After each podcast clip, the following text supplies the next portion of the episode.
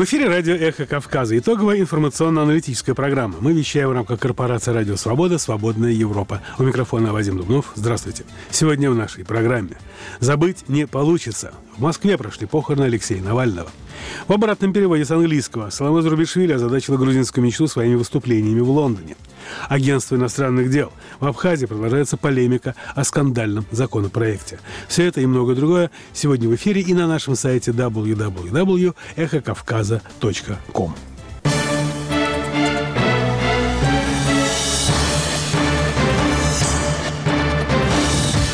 В эфире радио «Эхо Кавказа» итоговая информационно-аналитическая программа. У микрофона Вадим Дубнов. Вчера в Москве прошли похороны Алексея Навального. Они, несмотря на все попытки власти не допустить массового собрания людей, обернулись своеобразной акцией протеста. Пришедших проститься с главным российским оппозиционером не испугали ни наряды полиции, ни автозаки. Сторонники Навального обещают российским властям. Его смерть не забудется и замолчать ее не получится. Владимир Унанян следил за событиями. Алексей Навальный похоронен на Борисовском кладбище в Москве. Гроб с телом главного российского оппозиционера опустили в могилу под музыку из песни «My Way» Фрэнка Синатры и саундтрек из фильма «Терминатор 2», который Навальный очень любил, в чем много раз признавался. Тысячи людей, которые, несмотря на предупреждение российского руководства о недопустимости несанкционированных акций и все попытки помешать публичному прощанию с политиком, скандировали «Навальный» и «Нет войне».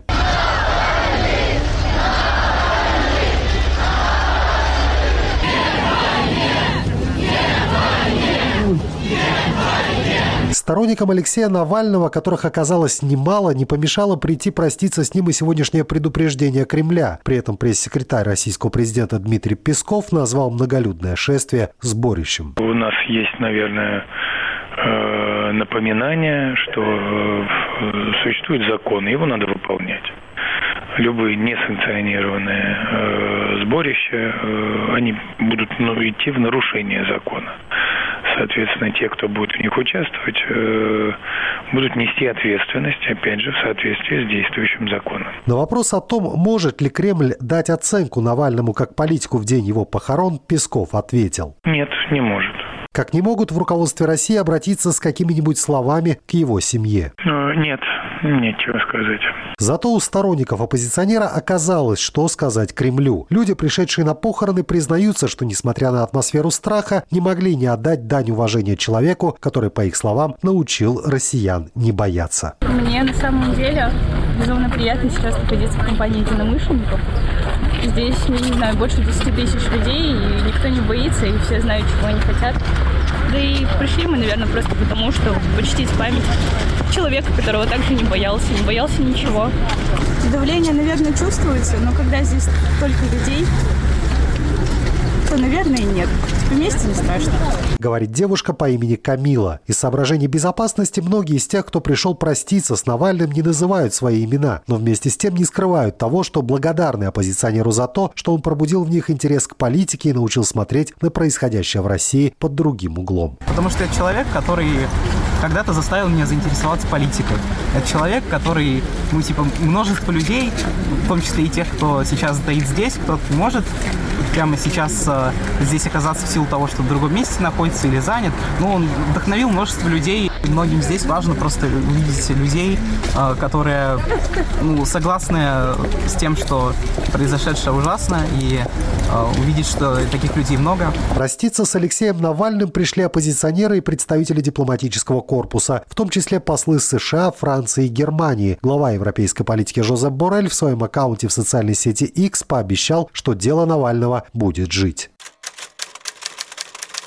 Сейчас проходят похороны Навального, и ЕС выражает соболезнования его семье и друзьям. Посол ЕС и другие дипломаты отдают ему дань памяти. То, во что верил, Навальный не исчезнет. Идеи нельзя пытать, отравлять, убивать. Он останется источником вдохновения для многих в России и за ее пределами. Не сумевшая приехать на похороны мужа Юлия Навальная опубликовала в своем инстаграме пост с прощальными словами, поблагодарив Алексея за 26 лет абсолютного счастья.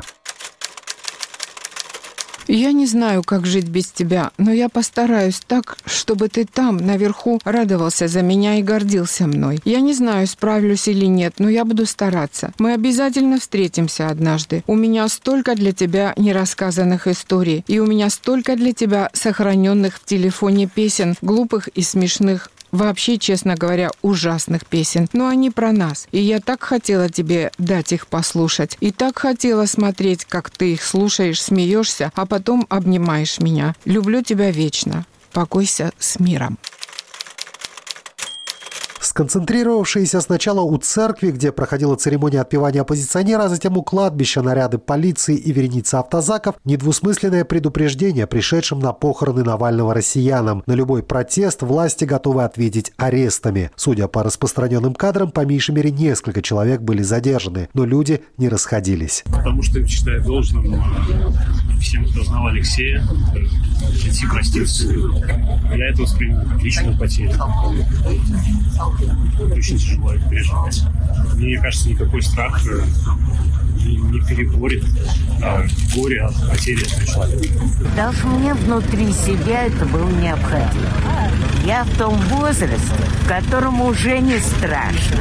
Я не могла не прийти, потому что считаю, что э, я должна последнюю танчину подать. Страшно было очень, и мы пораньше приехали, стояли и, ну, сказать, долго прятали свои цветы, камеры. А сейчас я понимаю, что надо это делать и Многие из пришедших проститься с Алексеем Навальным специально приехали для этого в Москву. Они считают, что в Кремле должны увидеть, что сторонников у погибшего оппозиционера гораздо больше, чем пытаются показать российские власти. Я приехал в Москву на похороны Алексея, проводить его в последний путь. Для меня это важно, для многих это важно, поэтому я не видел других вариантов, как, как поехать на то. Я пришла, потому что для меня это единственная возможность попрощаться с Алексеем. Я восхищаюсь его мужеством, э, восхищаюсь его стойкостью. И, э, может быть, мне не удастся зайти, но хотя бы я часть своего сердца отдам, попрощаюсь, потому что я считаю, что это был человек номер один оппозиции, враг э, Путина. Почему его боятся даже мертвым, мне непонятно. У пришедших проститься с Алексеем Навальным есть свое послание Владимиру Путину. Пусть видят, что многие помнят, многие знают. Замолчать не получится. Владимир Унанянц для «Эхо Кавказа», Тбилиси. На этой неделе президент Грузии Саламе Зарбишвили снова пренебрегла запретом правительства на зарубежные визиты. Более того, в своих выступлениях в Лондоне она сказала немало такого, что вызвало раздражение грузинской мечты. В частности, она весьма неоднозначно высказалась о перспективах помилования Михаила Саакашвили, критиковала Бензина Иванишвили. И все это на фоне резолюции Европарламента, весьма критической грузинской власти. С хроникой политической недели в Грузии Мзия Парисишвили. Well, I think that Saakashvili is not Navalny. Я думаю, что Саакашвили не Навальный, и это сравнение неуместно, настаивает президент Саломе Зурабишвили, отвечая на вопрос о возможном помиловании Михаила Саакашвили. Сначала в ходе дискуссии в Британском Королевском институте международных отношений Четем Хаус, а потом в интервью BBC в программе Hard Talk. Но он бывший лидер Грузии, уточнила ведущая. Да, согласилась президент, он бывший лидер Грузии, и он в тюрьме за те вещи, которые он сделал, когда он был президентом, а не как политический оппонент. Впрочем, Зурабишвили не спорит, есть у вопроса и гуманитарный аспект. Она только категорически опровергает утверждение Саакашвили и его сторонников о том, что он подвергся в тюрьме пыткам. По словам президента, несмотря на давление как внутри страны, так и извне, она не собирается ему поддаваться в вопросе ее конституционного права помилования. Это мое моральное решение, решение, которое я принимаю, не оповещая никого об этом заранее. Сурабишвили согласилась. Ее заверения, что она никогда не помилует Саакашвили, оказались под вопросом, хотя она не разделяет мнение о том, что он может умереть в тюрьме. Я уверена, что этого не произойдет. Это стало бы огромным ударом для репутации Грузии, который мы не можем допустить. Потому я находилась в ежедневном контакте с теми представителями власти, которые несут за это ответственность, чтобы убедиться, что такого не случится. В то же время есть другие варианты в пределах ответственности министра юстиции и правительства. Его экстрадиция в Украину. Попыталась поделиться ответственностью Зурабишвили. Она из Лондона дала представителям грузинской мечты и прямой ответ на их предположения о ее отставке и готовности возглавить оппозицию. По словам Зурабишвили, она намерена оставаться на должность до истечения срока и в этом ранге намерена громко говорить, следить за выполнением девяти рекомендаций Брюсселя для вхождения Грузии в Евросоюз и содействовать ему. В грузинской мечте, исходя из этих заявлений, сочли, что Зурабишвили готовят возможность помиловать Саакашвили, особенно с учетом совпадения во времени с резолюцией Европарламента. В нее по инициативе европарламентария Анны Фотыги были внесены поправки с призывом к президенту Зурабишвили помиловать Саакашвили из гуманитарных соображений. Михаил Саакашвили – личный враг и узник Путина. Мы не можем допустить, чтобы он погиб в тюрьме. Абхазия и Южная Осетия оккупированные Россией и должны вернуться в состав Грузии. Сегодня Европейский парламент принял две мои поправки в поддержку Грузии, написала Фотыга в соцсети X. Генсек грузинской мечты Каха Каладзе напомнил, что Фатыга – личный друг Саакашвили и что вся эта кампания в поддержку экс-президента проплачена. Вспомнил Каладзе резолюцию Европарламента, в которой Иванишвили упомянут как олигарх, которого нужно подвергнуть санкциям. Такие резолюции наносят вред нашим отношениям. Это просто оскорбительно. Мы видели не одну резолюцию, в которых были написаны очень тяжелые, ужасные вещи. Потом выяснилось, как принимаются эти резолюции. Кто-то платит деньги, потом это маскируется лоббизмом, а потом принимается резолюция. Это очень тяжелая ситуация. Депутат «Силы народа» из парламентского большинства Гурам Мачарашвили и вовсе пригрозил президенту, пообещав, что в случае помилования Саакашвили она разделит его судьбу и окажется в той же тюремной клинике Вивамеди, в котором отбывает срок экс-президент. А спикер парламента Шалва Папуашвили через соцсети в длинном гневном письме ставит вопрос ребром. Для Евросоюза пришло время официально отмежеваться от клеветнических заявлений депутатов Европарламента. Наш вопрос к Европейскому Союзу. Разделяют ли они наши общие ценности или подчиняются узким интересам депутатов Европарламента? Мы считаем, что главное – это наше общее дело – европейская и евроатлантическая интеграция Грузии. Мы должны думать о будущем. Пишет Папуашвили. Анна Фотыга – личный друг не только Саакашвили, но и всей Грузии, поправили в нацдвижении. Лидер фракции фракция ЕНД Тина Тимбакучава напомнила, что по настоянию Фотыги в резолюцию Европарламента была внесена еще одна поправка с осуждением России за оккупацию грузинских регионов Абхазии и Южной Осетии и строительство военной базы в Ачамчире, возразила Бакучава и Саломе Зурабишвили. Президент Зурабишвили вчера в Лондоне говорила о том, что правительство может изменить меру пресечения Саакашвили на ношение электронного браслета или домашний арест арест или экстрадицию. Она предусматривает передачу президента Саакашвили украинской стороне как гражданина Украины. Но это в условиях правления Иванишвили произойти не может, потому что Иванишвили слушает Москву. Я надеюсь, что президент Зурабишвили покажет грузинскому народу, что она действительно прислушивается к Европе.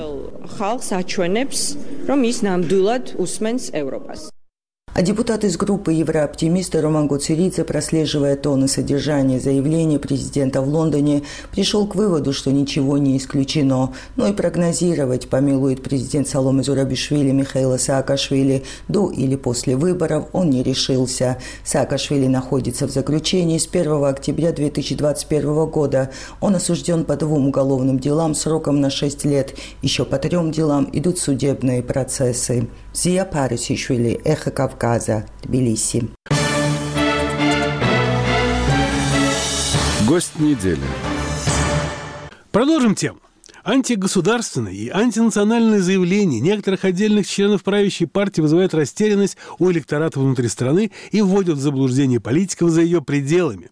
Так сказал на днях в интервью одному из оппозиционных грузинских телеканалов глава аналитического центра Кейс адвокат Виктор Кипиани, в недавнем прошлом представлявший интересы экс-премьера Бедзина Иванишвили в споре со швейцарским банком Credit Suisse. Кити Бочеришвили попросила его, нашего гостя недели, раскрыть смысл этих заявлений. Батно Виктор, в титрах, когда вы давали интервью ТВ Первели, э, был заголовок «Бывший адвокат Бедзины Иванишвили открыл огонь по грузинской мечте». Хочу спросить, вот прямо вот так, черным по белому, огонь и по грузинской мечте? Знаете, мой ответ на этот вопрос очень коротко и очень конкретен. Это была чистая манипуляция со стороны конкретных журналистов. Поэтому даже комментировать по этому поводу нечего, потому что никаких оснований для такой искаженной интерпретации. Это была интерпретация со стороны медиа, с моей стороны такой предпосылки, такого основания абсолютно нет.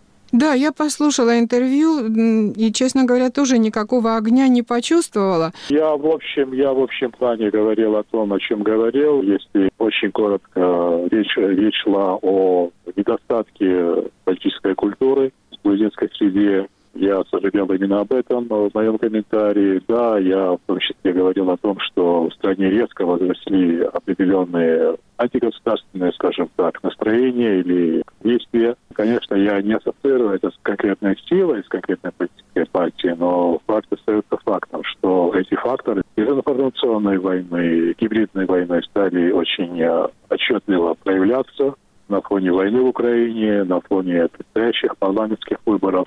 И мои замечания как раз были по этому поводу. В то же время, последнее предложение буквально в ответ на ваш вопрос, я в то же время и отметил, еще раз повторюсь в вашем эфире, что предстоящие выборы – это не просто выборы, это не просто формирование парламента Грузии, но это те выборы, которые предопределят развитие страны как внутри, так и на внешней арене. Поэтому эти выборы принципиального значения. Я выразил свое согласие, скажем так, с заявлением президента Грузии, госпожи Соломы Зурабишвили, которая тут же мысль озвучила отношение к выборам. Вы предвосхитили несколько моих вопросов, поэтому я позволю себе поставить их более конкретно.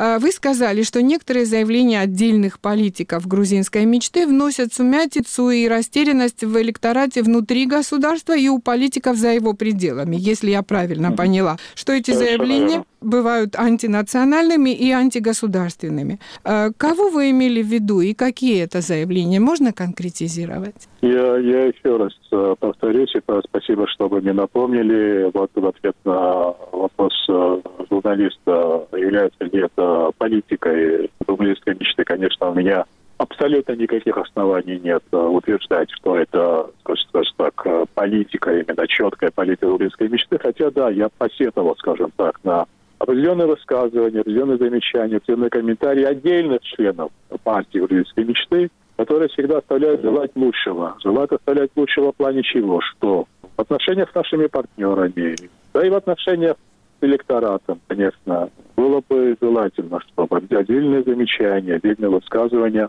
были бы, скажем так, притык к декларированному внешнеполитическому курсу страны. Вот, наверное, так можно обозначить мой ответ, потому что определенная интерпретация, определенные действия или определенные комментарии еще раз вызывают разнобой, скажем так между официально декларированной политикой грузинской мечты и конкретными заявлениями отдельных лиц. Что касается имен и фамилий, я думаю, что это сейчас не самое важное. Самое важное то, что свою коммуникационную политику грузинская мечта привела бы в должное соответствие с действующей Конституцией Грузии и настроениями, преобладающими настроениями в грузинском обществе. Наверное, это самое главное. Бат, ну, Виктор, вы публичный человек, не будете, наверное, от этого отказываться. Вы себя больше позиционируете как э, юриста или человека ярко выраженных политических взглядов? Я себя позиционирую как гражданина этой страны, для которого не безразлично настоящее этой страны и будущее. Я не думаю, что я что-нибудь, так сказать, особенное говорю в этом плане. Это позиция многих-многих наших сограждан, к счастью, Просто не выдумывая особого велосипеда, еще раз хочу заявить и о своем частном мнении по, по отношению к этому, к этому вопросу. Что касается предсказуемости развития страны, что касается его институционального развития, что касается большей открытости, большей прозрачности, большей честности, скажем так, в отношениях этой страны с его партнерами и союзниками наверное, вот это пожелание общего характера, которое невозможно отнести лишь к одному человеку, или к десяти, или к сотням, или к тысячам. Это мнение, пожелание и позиции многих-многих тысяч граждан этой страны. Тогда почему сейчас прозвучало ваше интервью? Что-то изменилось в ваших политических взглядах или в отношении каких-либо персон в грузинской политике? Начну с того, что это интервью было спонтанного характера. Оно было взято у меня в формате абсолютно другого мероприятия. Это раз. Во-вторых, что касается позиции, это не первый раз, когда я такую позицию озвучиваю. Я не думаю, что эта позиция чем-то особенным выделяется от позиции многих других э, гораздо более уважаемых, скажем так, влиятельных и значимых членов нашего общества. По крайней мере, замечу, что мое отношение к вопросам внутренней политики и к вопросам внешней политики, оно было озвучено не раз, как в устном порядке, так и в письменном порядке. Последние публикации мои, которые касаются некоторых актуальных тем, э, особенно в институциональном развитии страны, в плане политической культуры, в плане цивилизованного диалога, в плане ответственности политических партий к, к судьбе своей страны, и потом в плане позиционирования Грузии в системе международной безопасности, так и в системе международных отношений, это интервью не было исключением, и оно как раз подпадает под контекст тех э, интервью, замечаний и оценок, которые я даю уже многие годы. Наверное, сегодня это просто стало, скажем так, более заметным в силу ряда абсолютно других обстоятельств и причин, которыми очень часто, к сожалению, манипулируют или спекулируют те или иные средствами массовой информации.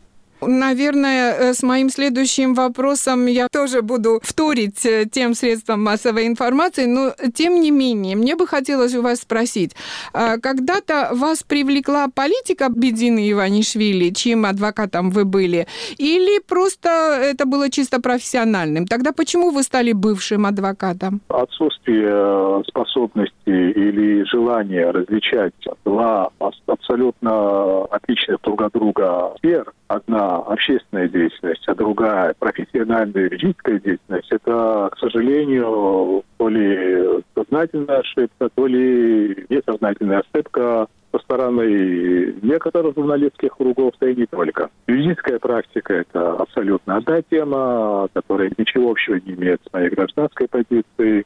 Я представлял не личного адвоката господина Иванишвили, я представлял ту фирму, у которой были контрактные, договорные обязательства и отношения с господином Иванишвили. Это следует очень конкретно подчеркнуть. Хотя фактом является и то, что в основном позицию по тому известному спору и правовым вопросам озвучивал я. Наверное, возникло такое впечатление, что я был личным адвокатом. Да, в каком-то понимании так оно и было. Я был основным контактным лицом с господином Иванишвили, я был основным контактным лицом с грузинским обществом, да не только. Но еще раз повторюсь, раз мы действуем сейчас по, скажем, духу и букве не только этикета, но и регуляции, Договорные отношения с господином Иванишвили были у конкретной фирмы. Я не раз отметил в грузинской медиа, для нас это были крайне интересные отношения, для меня лично, и в профессиональном э, понимании, и в личном понимании. Это были довольно комплексные отношения, потому что господин Иванишвили – это очень интересный человек, интересная личность. Эти отношения не всегда давались легко, потому что сама тема и характер, так сказать, э, того спора предопределял сложные моменты. И это абсолютно нормальный, естественный рабочий процесс. Что касается того, что сегодня мы не являемся более юридическими советниками, опять повторюсь то, что я заметил, в одном из моих интервью есть такое положение, клиент всегда прав. Я лично, конечно, с этим заявлением не согласен, но в то же время мы, как юридическая фирма, с абсолютным пониманием отнеслись к решению клиента, нашего бывшего клиента, в одностороннем порядке расторгнуть наши договорные отношения. Что касается более конкретных комментариев, более конкретных, ну, скажем так, предпосылок или предположений о мотивации, и здесь, наверное, стоит подчеркнуть эксклюзивную роль и привилегию клиента. Мы, исходя из э, норм профессиональной этики, исходя из норм личных отношений, конечно, комментировать наперед ничего не будем. Вернемся к выборам. Насколько осуществима вот эта, прямо скажем, мечта провести их более или менее свободными? У вас есть надежда? Вот пусть даже как гражданина, как вы сказали. Знаете, есть формальная составляющая, и мы просто обязаны провести эти выборы в надлежащей обстановке. Нашему слушателю известно о тех девяти положениях, исполнение которых должны послужить предпосылкой для открытия переговорного процесса о членстве Грузии в Евросоюз. Не умаляя значения ни одного из этих положений, условий, конечно, проведение выборов является, позволю себе заметить, самым важным, самым значимым условием. Так что это формальная составляющая, которая не оставляет нам какой-либо другой альтернативы в плане подхода или метода проведения выборов. Что касается моего личного отношения, вот вы упомянули, есть ли у вас надежда. Ну, надежда, скажем так, в пределах разумного оптимизма или умеренного оптимизма, потому что та проблематика, которая сопутствует грузинской политической жизни, политическому процессу со, со всеми изъянами и со всеми противоречиями, конечно, у меня лично ожидание особого оптимизма в этом плане не оставляет. Но я очень надеюсь и хотел бы надеяться, что правящая партия, которая прежде всего ответственна за политический процесс, да и оппозиционные партии, которые не менее ответственны за правильное проведение выборов и за политическое будущее этой страны, и за политическое и геополитическое будущее, они должным образом воспримут э, вот ту формальную обязанность, о которой мы говорили, и притворят ее практическую плоскость. Ваши заявления, когда вы говорите, что выборы во многом определят э, на последующие годы внутреннюю и внешнюю политику, больше адресованы власти, оппозиции или электорату? каждым там флангом, потому что начнем с такого утверждения, наверное, для кого-то более теоретического характера, но политический процесс – это не только участие правящей партии, но это участие, соучастие оппозиционного флага. Это один неделимый э, процесс, в котором каждый стейкхолдер, каждый участник имеет свою долю ответственности. Хотя говорить о равномерном распределении обязанностей, конечно, было бы неправильно и было бы в корне неверно. Основная ответственность лежит на правящую партию, как на главного политически ответственного лица за правильное проведение выборов. Здесь, конечно, так сказать, умолять в кавычках или без кавычек значимости правящей партии было бы нецелесообразно. Но притык этой ответственности, к этой, к этой роли, свою долю ответственности имеет оппозиционные партии, но самое главное, свою значимую долю ответственности имеет грузинское общество, которое должно стать на должный уровень высоты, скажем так, в плане качества выбора и в плане обеспечения того качественного выбора, который, я надеюсь, общество будет в состоянии сделать, несмотря на существующую конъюнктуру. Батну Виктор, многие СМИ провели параллели между вашей позицией и позицией президента э, Саломе Зурабишвили. Почему? Откуда это? И еще, вы видите место президента в грузинской политике э, после окончания ее срока? Начну с того, что имею, скажем так, личное удовольствие и привилегию быть знакомым с госпожой Зурабишвили. Ценю ее вклад в развитие этой страны, становление этой страны. Ценю ее деятельность на дипломатической арене несмотря на суженные правомочия президента Грузии по действующей конституционной модели, эта роль, скажем так, неписанного характера или морального, или этического характера, этического характера, она крайне важна и крайне значима не только внутри страны, но и во внешних отношениях. Теперь э, касательно конкретного вашего вопроса, на этот счет, конечно, мне трудно говорить о конкретных намерениях госпожи Зурабишвили, Насколько я помню, если мне память не изменяет, пару раз она отвечала на вопрос о досрочном прекращении президентских полномочий и ее непосредственном вовлечении в избирательную кампанию, на что, еще раз повторюсь, если я правильно помню, ее ответ был отрицательным, Что касается планов госпожи президента после истечения срока президентских полномочий, на этот счет мы ответного, конкретного ответа или ответных предположений с ее стороны, по крайней мере, в открытом медиапространстве пока еще не слышали. Она в Чатем-хаусе сказала, что не собирается стать лидером оппозиции. Это последние новости. Да, да. Но это как раз э, притык э, к тем заявлениям, которые она делала, что в ходе этого избирательного процесса входить в активную политическую жизнь, в активный политический процесс она не собирается, у них у нее таких планов и намерений нет. Гостем недели был Виктор Кипиани. С ним беседовала Кетти Бочеришвили.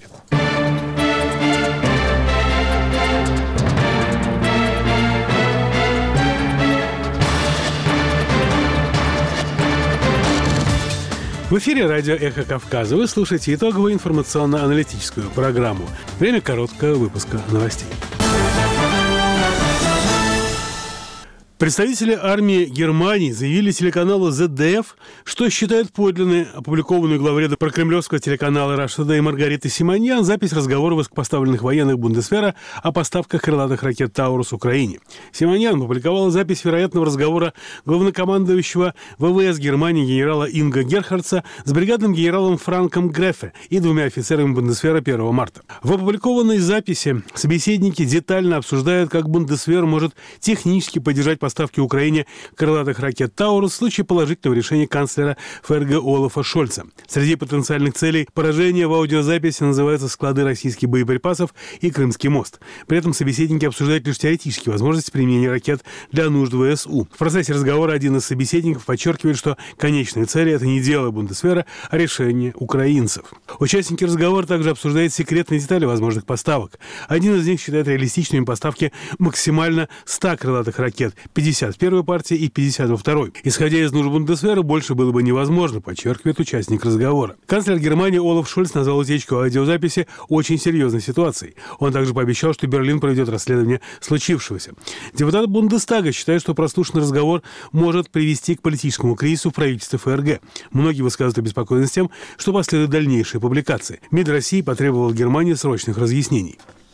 В ночь на 2 марта российская армия атаковала Одессу и Харьков беспилотниками. Об этом сообщают местные власти и прокуратура. По информации главы Одесской администрации Олега Кипера, дрон попал в многоэтажный дом. Один подъезд разрушен до основания. По последним данным, погибли три человека, включая ребенка. Семь человек получили ранения. Четверых госпитализировали, остальным помощь оказали на месте. Спасатели продолжают разбирать завалы. По данным сил обороны Юга Украины, в ночь на 2 марта российская армия атаковала Одесскую область восемью беспилотниками типа «Шахет». Семь из них удалось сбить. В Харьков беспилотник попал попал по гаражному кооперативу в спальном районе, сообщил представитель региональной прокуратуры Дмитрий Чубенко. В результате повреждены 4 автомобиля, около 10 гаражей, выбиты стекла в многоэтажных домах неподалеку. Об ударе сообщили также местные власти. Они уточняют, что пострадавших нет. Рано утром в жилом доме в Петербурге произошел взрыв. Вероятно, в него врезался беспилотник. Об этом сообщает Фонтанка. О случившемся сообщил губернатор Петербурга Александр Беглов. Жертв нет. Частично пострадало остекление балконов двух домов. Жители пострадавших квартир эвакуированы, написал Беглов. Причину происшествия он не уточнил. По данным городского комитета здравоохранения, шесть человек обратились за медицинской помощью. Одну женщину госпитализировали. На месте работают спасатели. Телеграм-канал «Шот» и телеканал РЕН-ТВ передают, что эвакуировано около ста человек. По версии телеграм-канала, в целью беспилотника могла быть нефтебаза «Ручьи», расположенная неподалеку. Президент США Джо Байден объявил, что американские самолеты будут доставлять продовольствие в сектор Газа. Представитель Белого дома по нас безопасности Джон Кирби уточнил, что первая воздушная партия, скорее всего, станет сухой паек для военных. Кирби добавил, что авиадоставка станет постоянным мероприятием и что Израиль ее поддерживает. Чиновники США и ООН, с которыми поговорил Рейтерс, отмечают, что воздушные поставки не решат проблему и говорят о необходимости открытия сухопутных коридоров. Эхо Кавказа. Новости.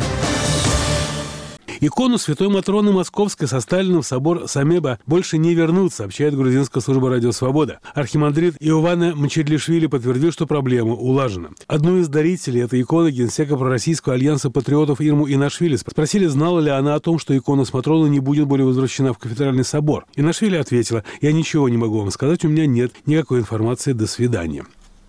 Экс-министр обороны США и экс-директор ЦРУ Леон Панетта заявил, что если президент России Владимир Путин добьется успеха в Украине, то следующей его целью будет Грузия. Когда его спросили о тесных политических и экономических отношениях Грузии с Китаем, Панетта заявил, что Грузия должна ясно дать понять, что она остается суверенным государством. Бывший министр обороны США говорит, что Грузия не может позволить Китаю доминировать в ней, передает Сова. Лео Панетта, 23-й министр обороны США, находясь на посту в 2012 году, Панетта лично встретился с грузинскими военнослужащими в Афганистане. Грузинский борец греко-римского стиля Зураб Дутунашвили присоединится к партии основателя телеканала «Товари» Ники Гварами. Об этом он сообщил в видеообращении в Facebook. Партия Гварами будет называться «Ахали» – новая. 32-летний Зураб Дутунашвили – трехкратный чемпион Европы, двукратный чемпион мира, бронзовый призер летних Олимпийских игр 2020 года. Уроженец Тбилиси Дутунашвили был вынужден покинуть Грузию после конфликта с президентом Федерации борьбы Гега Гигишидзе. В 2020 году Дутунашвили сменил гражданство и выступал под флагом Сербии, сообщает агентство «Новости Грузия». Очередное сокращение маршрутной сети венгерской авиакомпании «Визер» коснулось Грузии, пишет портал Low Cost Avia. Полностью прекращены рейсы между Кутаиси и Гданьском. Изменения также на маршруте Кутаиси-Рим-Кутаиси. Вместо аэропорта Фьюмичино рейсы из Грузии будут принимать римский Чампино. Эта информация соответствует данным на сайте «Визер». С начала февраля «Визер» изменила или же полностью отменила около сотни маршрутов. Наряду с Грузией это коснулось Сербии, Италии, Греции, Румынии, Объединенных Арабских Эмиратов, Франции, Египта, Израиля и многих других стран. По данным агентства агентства «Новости Грузии» отмена направлений связана с трудностями в обслуживании двигателей Pratt Whitney, установленных в самолетах Airbus. С аналогичными проблемами сталкиваются и многие другие авиакомпании. Эхо Кавказа.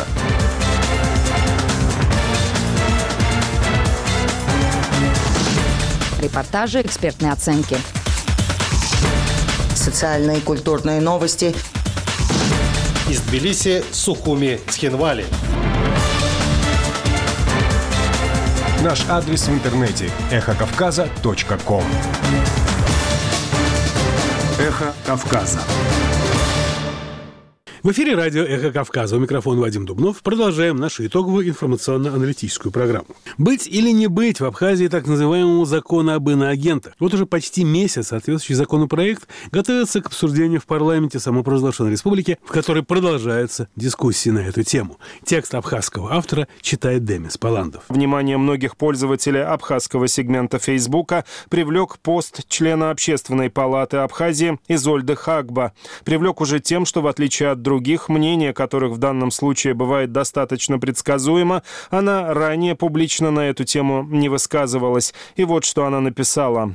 Как мы и договаривались с моими коллегами по общественной палате, все это время я не озвучивала свое отношение к поступившему в парламент законопроекту об иноагентах, так как в ОП было принято совместное решение встретиться с разными группами людей, услышать их мнение, а уж затем встретиться с инициаторами самого законопроекта. Конечно, мы услышали лишь часть представителей интеллигенции, неправительственных и общественных организаций, политических партий, но зато в полном составе составе инициаторов. Скажу сразу, после этих встреч я еще больше утвердилась во мнении, что этот законопроект абсолютно не отвечает нашим потребностям, не основан на нашей реальности и не вызван внутренними процессами. По словам Изольды Хагба, из беседы с представителями неправительственных организаций, члены общественной палаты узнали, что от органов власти за все время не было нареканий в их адрес, ни одного намека на нарушение законодательства Абхазии и уж тем более ни одного заведенного уголовного дела. Ничего, кроме анонимных вбросов в социальных сетях. Она продолжила. Из беседы с инициаторами законопроекта мы получили полное подтверждение этим словам. Мы даже попросили без конкретизации дать нам знать, есть ли хоть какие-то наработки, которые бы свидетельствовали о реальной опасности для государства со стороны наших граждан, организации которых финансируют международные организации. Нас заверили, что такой информации нет, но в мире есть такие прецеденты. Представительница палаты напомнила, что уже много лет ни одна международная организация не может осуществлять свою деятельность в Абхазии и объявлять конкурс на проекты без согласования с МИДом Абхазии. Если организация получает добро, значит у уполномоченных органов нет к ней вопросов. Но затем их называют недружественными, агрессивно настроенными, вражескими и прочим. Вполне резонно встает вопрос, зачем им вообще разрешают деятельность. Мы услышали, что глубина отчетов по их проектам не соответствует потребностям контролирующих органов. Тогда непонятно, что мешает аккредитирующей стороне ужесточить требования по отчетам, сделать их более удобными, может быть, придумать собственную форму для отчетности, которой все должны будут следовать, или определить круг тем проекты, по которым не должны осуществляться на территории Абхазии, или добавить в уже существующий закон о неправительственных организациях, а такой закон ведь уже существует, больше контроля со стороны государственных органов. К слову, любая организация по окончании проекта сдает свои отчеты в налоговую, даже, насколько я знаю, организации сами инициируют проверку, чтобы закрыть проект. А доступ к этой информации есть у всех силовых структур по первому запросу. Давайте требовать больше призвала Изольда Хагба. Она также отметила, что многие ошибочно полагают, что законопроект об иноагентах запрещает деятельность международных организаций в Абхазии. На самом деле в нем нет ничего о прекращении работы ни международных организаций, ни абхазских НПО, которые с ними сотрудничают. На практике, напоминает Хагба, такой отказ стал бы причиной того, что Абхазия лишилась бы очень большой помощи. Это же еще и неплохие налоговые сборы, а также тысячи рабочих мест, лишившись которых наши граждане придут и встанут под дверями чиновников. Мы также услышали надежду, что после принятия такого закона 70-80% международных организаций сами уйдут из Абхазии. Если Абхазия в ближайшее время лишится того объема помощи, который осуществляют разные НПО, ни одно правительство не усидит в своем кресле и одного года. Ну, нет сегодня у государства таких возможностей, чтобы покрыть все нужды граждан. И как бы сегодня не принижались результаты этой деятельности, все же правильно было бы помнить и быть благодарными за тысячи хороших проектов, за медицинскую помощь, за ремонты в школах, за оснащение техникой, оборудованием и многим другим. Я езжу по селам и хорошо знаю, что даже при такой помощи их нужды не покрыты и наполовину. И еще, да, я уверена, что враги Абхазии не дремлют. Уверена, что кто-то здесь подпольно пытается и шпионить, и вербовать, и подрывать устои общества, потому что так устроен современный миропорядок. Соседствующие или имеющие интерес страны между собой ведут такую работу. И я считаю, что у наших правоохранительных органов есть все возможности отслеживать эти случаи и принимать меры.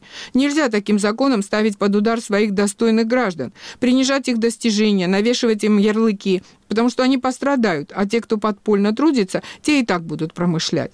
Выполнение базовых функций правоохранительных органов по защите нашего государства и суверенитета должно идти параллельно с обычной жизнью, а не поперек. А закон об иноагентах – это закон не про нас, не для нас, но рано или поздно, в зависимости от поставленных кем-то целей, может коснуться каждого из нас.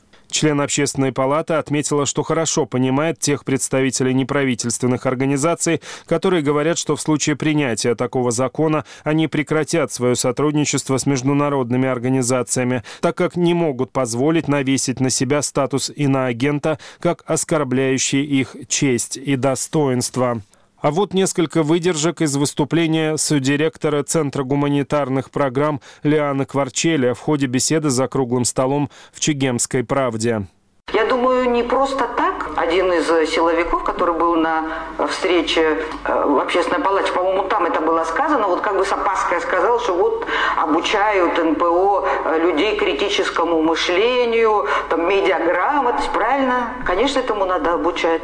Бояться этого могут только те, это та, та власть, которая хочет что-то скрыть от народа, которая хочет обмануть народ. Вот они будут бояться критического мышления. Лиана Кварчеля отдельно коснулась звучащих обвинений в прозападности абхазского неправительственного сектора. Вот когда люди, те же самые, говорят, и вот обвиняют НПО, вот вы хотите все копировать западное. Это неправда. Вот есть что-то полезное для нашей страны. Борьба с коррупцией, более рациональная организация местного самоуправления – бережное отношение к культурному наследию, переработка мусора и много это то, что мы, чему мы могли бы научиться. При этом есть вещи, которые нашему менталитету не подходят. С этим мы согласны. Знаете, нас как бы ставят в позицию, как будто мы огульно поддерживаем вот Запад, э, все, что он делает. Знаете, как у нас любят броскими такими фразами кидаться пропагандистскими. Но на самом деле все не так. Вы поднимите, пожалуйста, наши статьи, выступления, где мы критикуем Запад именно за позицию, за непризнание Абхазии. Но а, а, вот мы слышим иногда такие, знаете, громкие фразы от наших молодых, особенно министров, там, не позволим никому повесить флаг Грузии, вернее, в Абхазии. А кто позволит? Вот пока вы маленькие еще были учились, чтобы мы позволяли, ну, наверное, мы все вместе, наш народ, в том числе и мы, граждане Абхазии, которые работают э, в неправительственных организациях, наверное, не позволили. Выступали против непризнания Абхазии, против э, изоляции, в которую Абхазию, так сказать, подвергли Абхазию изоляции, против навязывания нам так называемых нейтральных паспортов с грузинским там, э, кодом и так далее. Это не вы выступили, уважаемые, это мы выступили против этого. Эти, эти вещи мы постоянно озвучиваем. Но прийти сегодня и сказать, что вот все, что вы делаете, мы перечеркиваем, вы такие всякие, просто вот без всяких оснований навешивать э, на нас руки мы не позволим никому. Представительница ЦГП в очередной раз заявила о полной прозрачности деятельности абхазских НПО. Нам скрывать нечего. У нас прозрачные цели, у нас прозрачная вся бухгалтерия. Меня возмущает, крайне возмущает то, что сказал один из членов общественной палаты, который поддерживает власть, и который сказал, надо проверить, может у них там крипто, может им там наличный, извините меня. Вы в чем нас обвиняете? Я вообще, мне даже в голову такое не приходило. Это что за безосновательные обвинения, которые меня, например, теперь заставляют думать, что, наверное, вы пользуетесь такими способами для того, чтобы укрыть от нашей э, налоговых служб э, свои доходы незаконные. Сказала Лиана Кварчелия. Текст абхазского автора читал Демис Паландов. Международный день неправительственных организаций, который отмечался на этой неделе в Грузии, запомнился очередными обвинениями представителей гражданского общества в дискредитации власти и финансировании оппозиции. В свою очередь, коалиция 12 неправительственных организаций представила свои предложения для реализации рекомендаций Европейской комиссии. Иракли Аргвелидзе с непраздничными впечатлениями. На круглом столе, организованном в честь Международного дня НПО, представители гражданского сектора говорили о кампании травли, развязанной против них властью. Представители НПО все чаще становятся объектами угроз и физической расправы со стороны поощряемой властью агрессивных группировок, заявила после встречи Нона Курдаванидзе, руководитель Ассоциации молодых юристов. Последнее время поле деятельности для правозащитников постоянно сужается. В основном это происходит из-за ужесточения законодательных норм. Все мы помним перепитие принятия законопроекта об иноагентах, который в итоге провалился. Но угрожающая по отношению к НПО риторика власти с тех пор не только не ослабла, но напротив усилилась. В ответ председатель фракции грузинской мечты Рати Ионатамишвили подверг критике эти заявления. По мнению политика, говорить о дезинформации со стороны организации, которые сознательно распространяют ложную информацию, очень стыдно. Очень смущает, когда о дезинформации говорят организации, которые сами были авторами дезинформации и проводили кампанию против Грузии без каких-либо фактов. На самом деле эти люди не искренни, они выполняют чужие задачи, они продолжают кампанию дезинформации против Грузии. Заявил политик. Необходимо отметить, что в последнее время лидерство в нападках на зарубежные НПО и их доноров взял на себя спикер парламента Шалва Папуашвили. К примеру, 22 февраля, выступая в парламенте с ежегодным докладом, значительную часть своего выступления он посвятил жесткой критике НПО. Печальная реальность состоит в том, что правительству и обществу приходится бороться с дезинформацией оппозиции. В лучшем случае НПО молчали, а в некоторых случаях они привлекались сами к созданию и распространению дезинформации, вместо того, чтобы оценивать события с нейтральной позиции. Та часть неправительственного сектора, которая должна выражать интересы общества, практически стала союзником радикальных политиков. Но радикализм чужд и неприемлем для грузинской культуры, и их действия не имеют того эффекта, эффекта, на который они рассчитывали.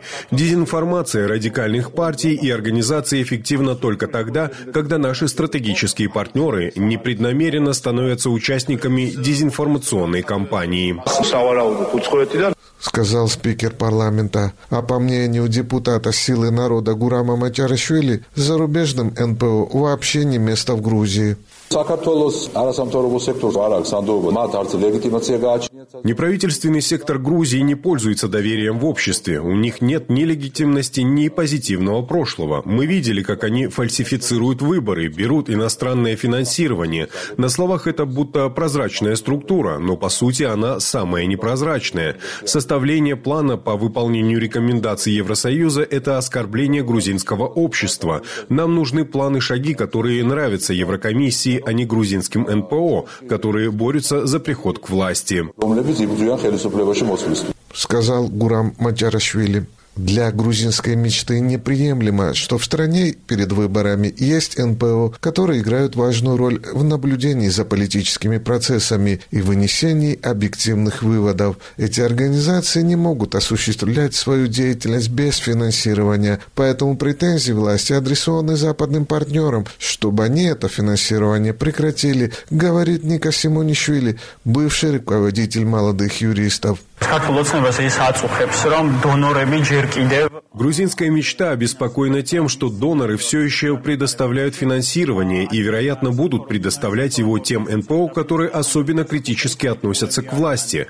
Я думаю, что доноры не сомневаются в объективности этих организаций. Нас не должно удивлять, что власть в лице Папуашвили нападает не только на НПО, но и на доноров. Доноры, которые все еще предоставляют финансирование неправительственным организациям, являются самыми главными противниками для партии власти. Заявил Симонишвили. Неприкрытое грубое давление на представителей гражданского сектора со стороны партии власти не раз становилось поводом для ответной критики западных партнеров. Вот и сегодня в своей приветственной речи в честь Международного дня НПО посол Евросоюза в Грузии Павел Герчинский заявил о важности неправительственного сектора для укрепления демократии. NGOs play a pivotal role по случаю Международного дня неправительственных организаций позвольте мне подтвердить непоколебимость Европейского Союза в поддержке неправительственных организаций в Грузии. Обеспечение их нормальной работы имеет решающее значение для построения более справедливого, равного и процветающего будущего для всей Грузии. Неправительственные организации играют решающую роль в обеспечении общих ценностей ЕС и Грузии, таких как демократия, свобода, верховенство закона и права человека, включая включая права меньшинств. Говорится в заявлении посла Евросоюза из Тбилиси Иракли Урагвелидзе специально для «Эхо Кавказа». В Южной Осетии обсуждают переход первого вице-спикера парламента самопровозглашенной республики Петра Гасиева из политического лагеря Анатолия Бибилова к его главному оппоненту со времен президентских выборов 2011 года Дзамбалату Тидееву. Это первый подобный случай в политической жизни Южной Осетии. Переходов на сторону политических противников избегали даже рядовые члены партии, в то время как Петр Гасиев занимал пост председателя Центрального комитета Единой Осетии. Текст югостинского автора на эту тему читает Демис Паландов. Бывший спикер юго-осетинского Российского парламента Петр Гасиев покидает Единую Осетию, в которой он занимал должность председателя Центрального комитета партии. Гасиев не просто уходит из партии, он переходит в стан своего главного политического оппонента Анатолия Бибилова. По данным телеграм-канала САПа, Гасиев примкнул к политическому движению «Патриоты» Алании, фактическим лидером которого обозначил себя бывший тренер сборной России по вольной борьбе и депутат Североосетинского парламента Дзамбулат Тедеев. Впрочем, как сообщили САПи в предвыборном штабе патриотов Алании, Гасиев пока не написал заявление на вступление в партию. Депутат от «Единой Осетии», глава парламентского комитета по национальной политике, культуре, религии и СМИ Алан Таддаев в разговоре с САПой отметил, что решение Гасиева не имеет никакого значения для партии. Партия как живой организм. Люди приходят, уходят, постоянное движение, сказал он.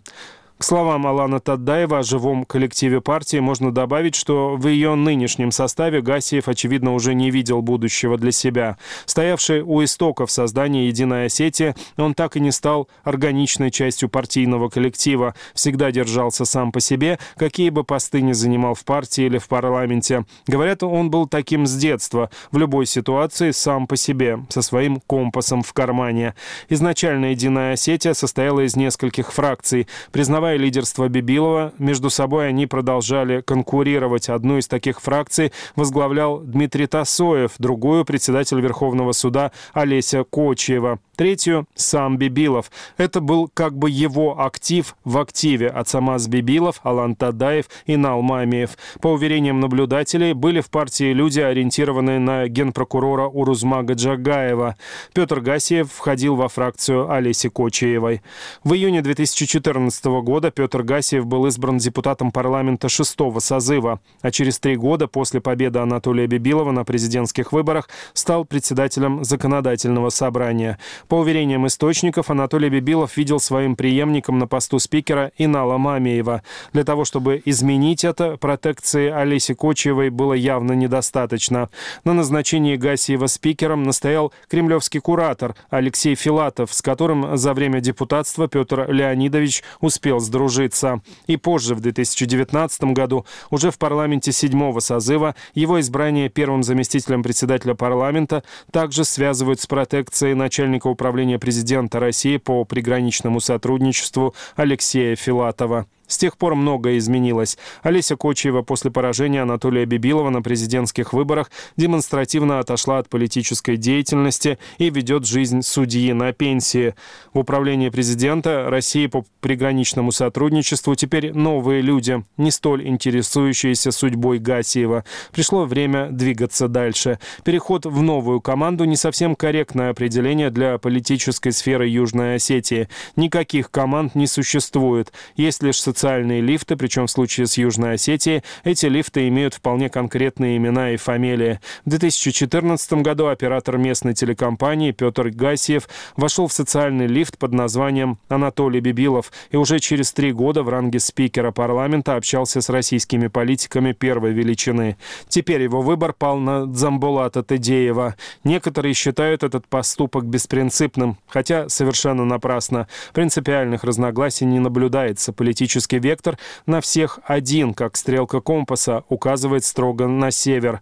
Талант соискателя успеха заключается в том, чтобы определить наиболее перспективное направление и устремиться в нем дальше прочих. Петр Гасиев, по общему признанию, обладает в этом поразительным чутьем. Он никогда не проигрывал, безошибочно определял силу, которой стоит примкнуть, и раньше других понимал, когда необходимо отойти в сторону. В этом смысле его выбор, наверное, лучший пиар для Дзамбулата Тедеева, поскольку является верным признаком того, что затевается политический проект с перспективой на будущее. Текст югостинского автора читал Демис Паландов.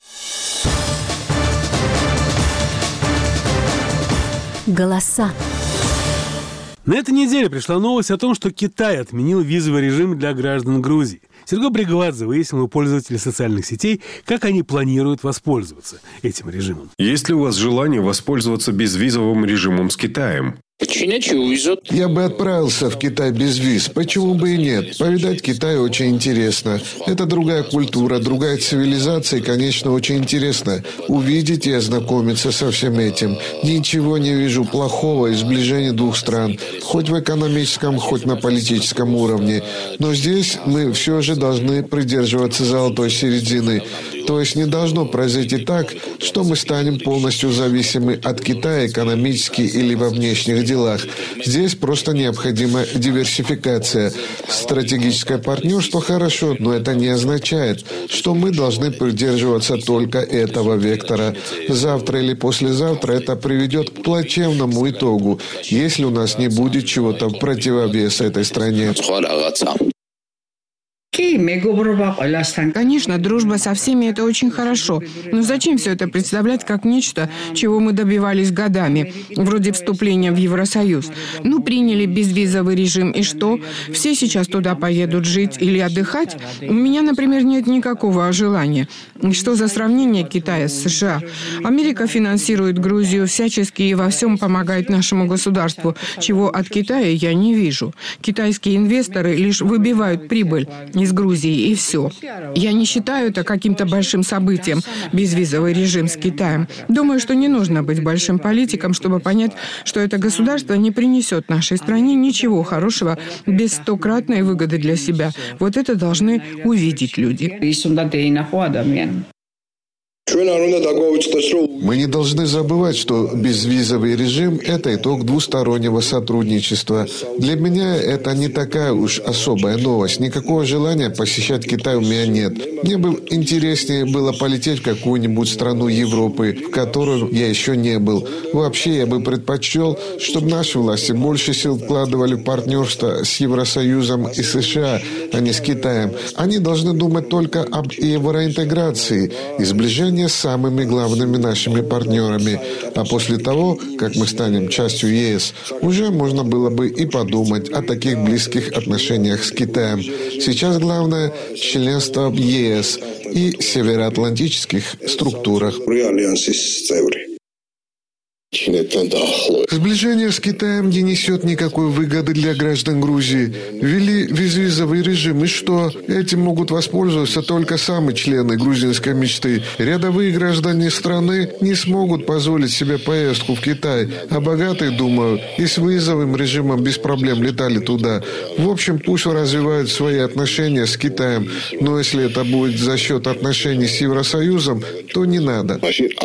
Принятие безвизового режима для граждан Грузии, честно говоря, действительно заставило меня задуматься о том, что, возможно, было бы неплохо отправиться в Китай. Это одна из самых древних стран в мире, знаменитая своей культурой и традициями. Я совершенно ничего плохого не вижу в сближении наших стран, особенно с экономической точки зрения.